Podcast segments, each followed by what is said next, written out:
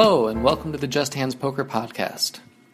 This week, the hand we'll be discussing is from the same session I played last week's hand in at Maryland Live really late on a Tuesday night. The main villain in this hand, same as last week, is a fairly loose and aggressive player in his early 30s. At the time this hand is played, him and I have played a few big pots together and a few medium sized pots, all within the last 30 or 40 minutes or so. While the atmosphere is still very friendly, I've been getting the best of this guy overall, winning the medium pots and stacking this guy twice. So while he doesn't seem hugely tilted, I imagine that history will factor into the play of this hand. Now, keep in mind that at the time of the recording, there was a bit of a miscommunication between Zach and I. Uh, I was under the impression that Villain was, you know, your average 50 year old uh, recreational grinder, and in actuality, uh, he was in his late 20s or early 30s. All right, let's get to it. Hey, Jack, how you doing today? Hey, I'm doing well, man. How are you? Good. Uh, I got another hand from that Maryland live session. Uh, same villain as last week. Oh, really? Uh, yeah, and again, like within an orbit, this hand happened. Reminder for everyone: this this villain is a somewhat loose player. Definitely has some poker competence, but is you know limping too much, opening a little bit too much, and being a little too stubborn post flop. So he is in middle position and he limps and he is about a thousand behind. Then we have a kind of weak, tight uh, regular with 800 behind who limps, and then we have a guy who's fairly loose passive pre, but can be very aggressive and bluffy post flop limps. And then I'm on the button with pocket fives, so clear raise spot. I opt to make it 40. The image that I have now, playing a lot of pots and being aggressive, I think it's rare that the main villain will fold, and I want to start floating a pot up in position with a you know perceived skill edge over the rest of these players.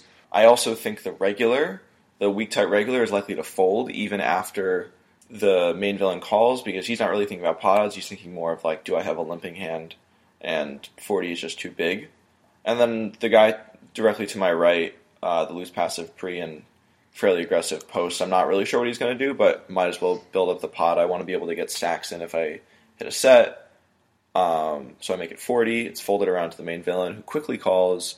The weak tight reg folds, and then a little bit to my surprise, the guy right to my right folds. Mm-hmm. So you know, I think just before we move on to the flop, that the main villain in this hand could have a fairly wide range of limping, and I don't think he's really limp folding against me ever even like you know I made it eight x and he still insta called. Mm-hmm. So I, I kind of just that whole that whole night with him just pushing my opening raise threshold because we had so many limpers and a lot of limp calling. So looks like I could have even gotten even more value. Yeah. Uh, so he, I think when he's limp calling there, I mean he could have any small pocket pair. He can have, I think, most suited connectors and I think he could have some better suited one gappers and some offsuit broadways. Mm-hmm. Do you think he's ever limping like uh, baby suited aces? Definitely, and he would definitely limp call those against me, so we can add those in. And uh, earlier when I played against him, he limped jack eight offsuit in middle mm-hmm. position. Uh, but again, I don't think he's insta calling that. Yeah. So throw in some random garbage. Yeah, some percentage of random garbage that he'll insta call. But again, I just this player was just in terms of his like timing, even more so than his like physical tells, was playing fairly straightforward. So when someone does like a quick limp call like that, I'm usually inclined to think that it's at the better part of their limp limping range or limp calling range, and more weighted towards like pocket pairs and suited aces, which in his mind is like he has to call. Mm-hmm. Okay. So we're seeing a flop with about 95 in the pot. And the flop is 7 4 3 with two clubs, the 7 and 3 of clubs. And I do not have a club in my hand. He checks. What are we doing here? Uh, well, I'd bet, I think. You. There's a lot of draws he could have with the range that we gave him that we could get value from. Although, I, I mean, I, I think we should bet to fold out some of his range for protection. Uh, I think that's probably the primary reason for betting. we'll get some value from draws. There's not a lot of worse value or you know worse hands he could have. Maybe yeah, a pair of fours, maybe deuces. But I still think we should bet. Yeah, again, this is a spot where if I'm playing against like a professional or someone whose game I really respect, I'm checking back here always because I'm taking the equity and I, and I know that I, I have to when we're this deep I have to fold to a check raise Right. uh, because I'm not going to start you know spewing and floating with a gut shot.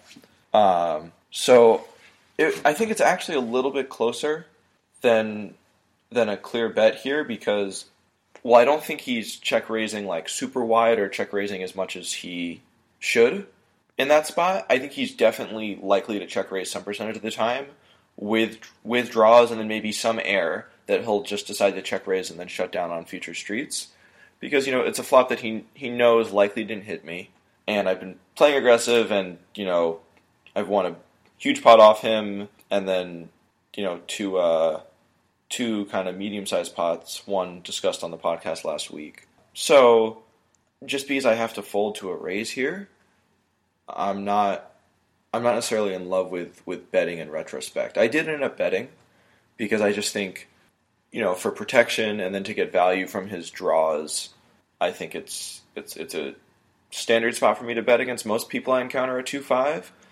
And only looking back in it in retrospect, am I kind of highly considering the check, just because I, I think it's it's fairly likely he he would check raise to some amount on that board. Mm-hmm. Yeah, I mean, I I'm not. Based on your description, I'm not thinking that this is someone who's going to check raise very often, and I I definitely don't think it's a clear bet. I think from my reasoning, it, it you know you it it shows that there's a a limited amount of return on your bet. You know, a small amount of value, and you know mostly just folding out a certain percentage of his range. I still like the bet against you know this player an amateur, uh, but I agree it's it's close. Yeah, and I'm, I'm inclined to still think it's a bet, and it's really just a, a question of what frequency is he raising? Is he check raising as a bluff?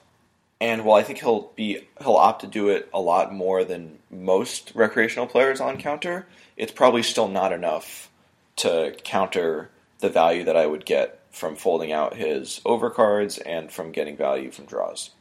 hmm Also, you know, like you said, pocket fours and deuces. I think it's unlikely he has deuces here, but he's definitely calling a bet with pocket fours. So there's one hand I can get some clear value from. But hmm And the flop was uh oh, I'm sorry, four, right? I'm not getting value from pocket fours. That's a set that he's definitely check raising. Yeah, I'm thinking more like a five-four suited type hand where he could have fours. Yeah, I mean, th- those are few and far between because uh, yeah, I we have a couple of those already. yeah. No, I think we yeah we have two of those, and I think we can somewhat discount the remaining combos just because of how quickly he limp called. Like Mhm. he he might end up limp calling, but I think he'll definitely think twice. Like, oh my god, I might put in thirty five to likely get heads up with this guy who's just been relentless. You know, there's definitely Yeah. will be a pause there. So probably the only you know ace a, a suited ace four or two, And suited ace three, yeah, yeah, and then deuces, and those are probably really the only hands that we're value targeting. yeah. Okay, Hmm. but I but I bet so. I bet uh, sixty five and a ninety five. I also I opted to go a little bit bigger because if I think if I went like half pot or a little bit less than half pot, I think it could definitely increase his bluffing frequency.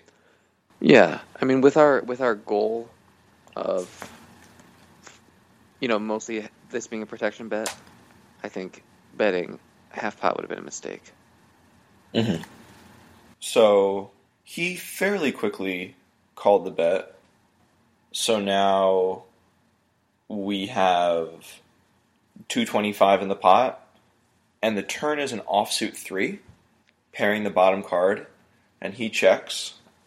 Uh, what's the play here? Well, you know, I think a lot of the a lot of the range there that he's going to call behind fairly quickly is draws, Mm-hmm.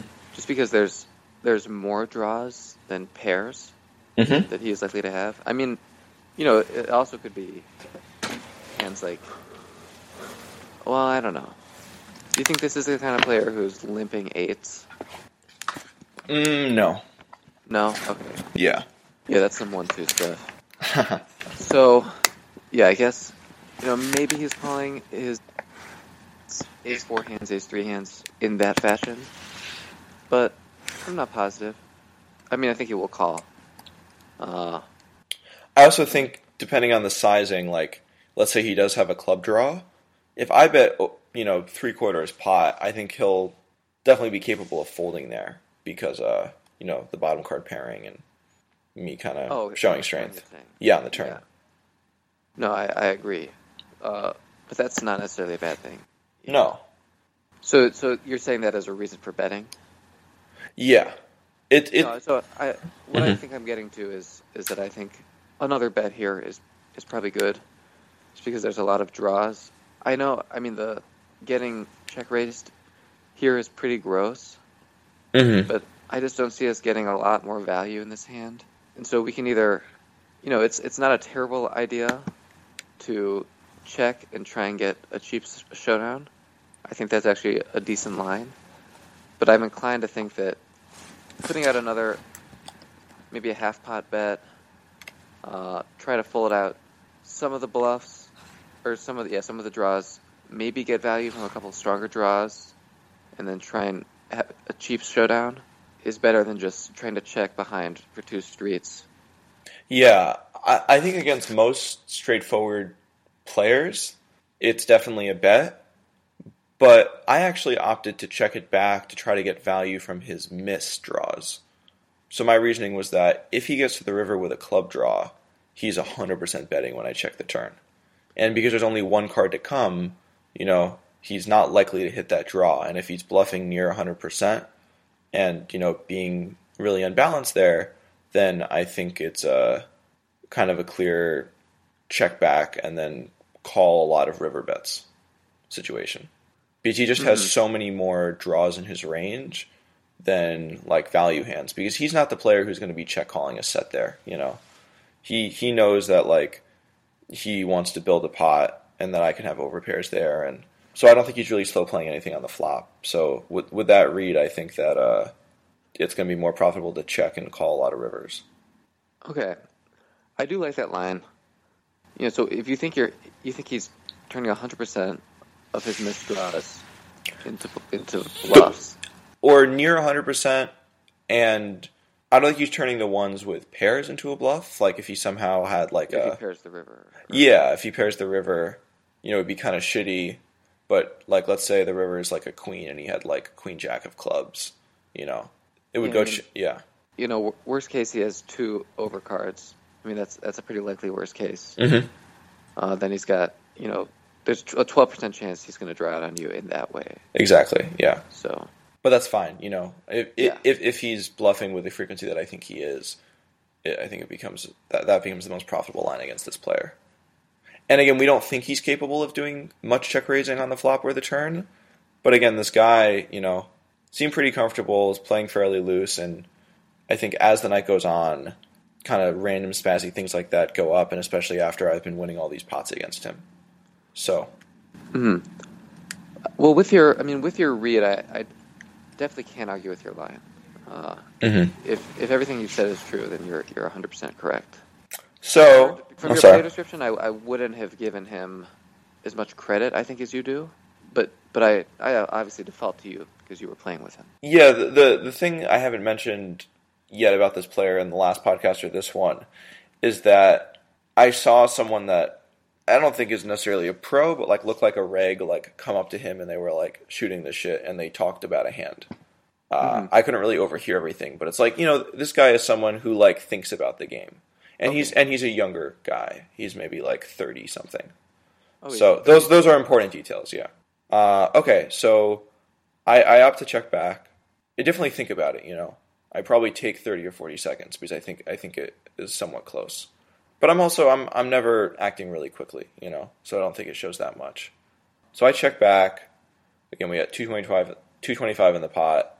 The river is an offsuit ten, and he bets eighty five. you call right. Yeah, Uh, yeah, the r- r- river's pretty pretty straightforward.